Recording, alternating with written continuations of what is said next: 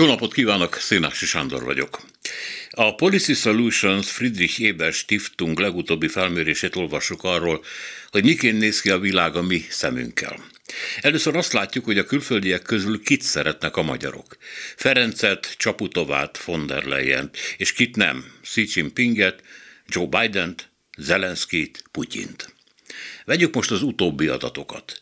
Putyint hatvankilenc százalék utálja, Zelenszkijt ötvenhét százalék. Nem mondható, hogy egy kutya mind a kettő, de tény, hogy a lista legalján tanyáznak a támadó és a megtámadott együtt.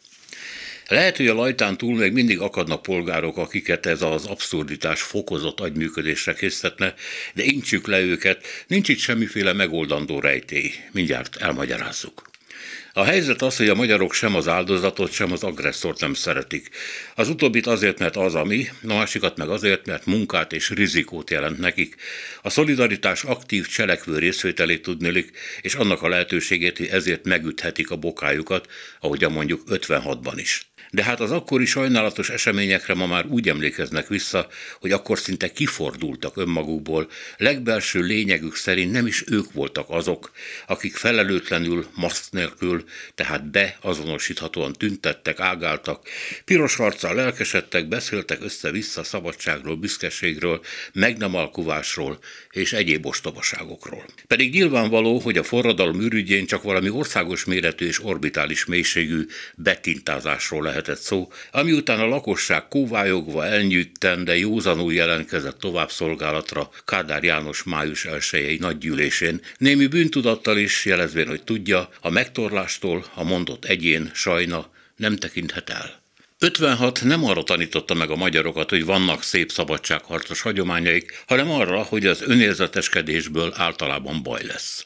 Ennél fogva világos, hogy Zelenszkij legalább akkora bajkeverő, mint Putyin.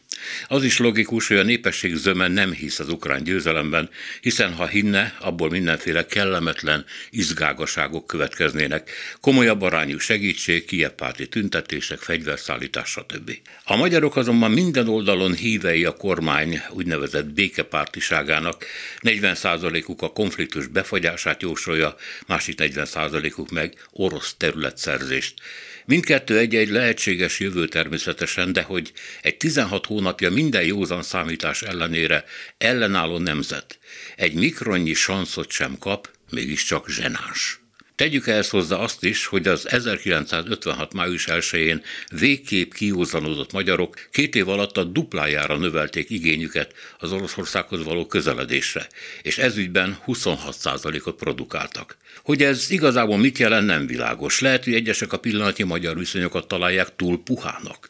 Más hidegen számító magyarok az olajért dörgölődnének Moszkvához, netán a Rogán agymosó művek újabb sikeréről beszélhetünk, nem tudjuk. Igaz, a válaszolók hatvan százaléka még mindig elutasító Moszkvával szemben, de aki a kormánypártiak és ellenzéki szavazók konfliktusaiban a nyugat és a kelet kötélhúzását látják, egyébként helyesen, nézzenek szembe azzal, hogy az ellenzék huszonöt százaléka is tartalmasabb orosz barátságra vágyik. A nyugatban sok kelet van ám, bár ezzel az az ötvenöt százalék sincs mindig tisztában, aki szerint Magyarország a nyugat része és pont. Saját megítélésük szerint ennek azt sem mond ellent, hogy valóságos tetteik és ítéleteik a meghatározó nyugatias tettekkel és ítéletekkel direkt szembe mennek. Például a megkérdezettek negyvenhárom százaléka nem szeretné, ha ukrán család költözne mellé. Az okokról már értekeztünk. A szankciókat a magyar kelet-nyugat egységesen működésképtelennek tartja, és Ukrajnát direkten nem, csak az unión keresztül támogatná, mint egy átruházva a felelősséget. Nem mi voltunk ilyen bátrak, hanem Brüsszel machinál már megint, annyi baj okozója maga is. Na de, szól most közben a lajtán túli ismeretlen, aki határozott kérésünk ellenére nem húzott el a francba, hanem itt okvetetlenkedik a szövegünk felett. Mi a magyarázat annak, hogy a magyarok hetvenhat százaléka kőkemény NATO-párti, függetlenül a politikai hovatartozástól? Hiszen a NATO fegyverrel tömi Ukrajnát, vagyis elhúzza a háborút, és Zelenszkijt hősnek tartja, Oroszország szarvát meg letörni igyekszik. Egyszerre utálni agresszort és áldozatot, az sem semmi, de hogy egy háborús pályán valaki mind a két félnek drukkol, már igazán hagymázos tett. Mi sem tudunk azért mindent, válaszoljuk idegesen.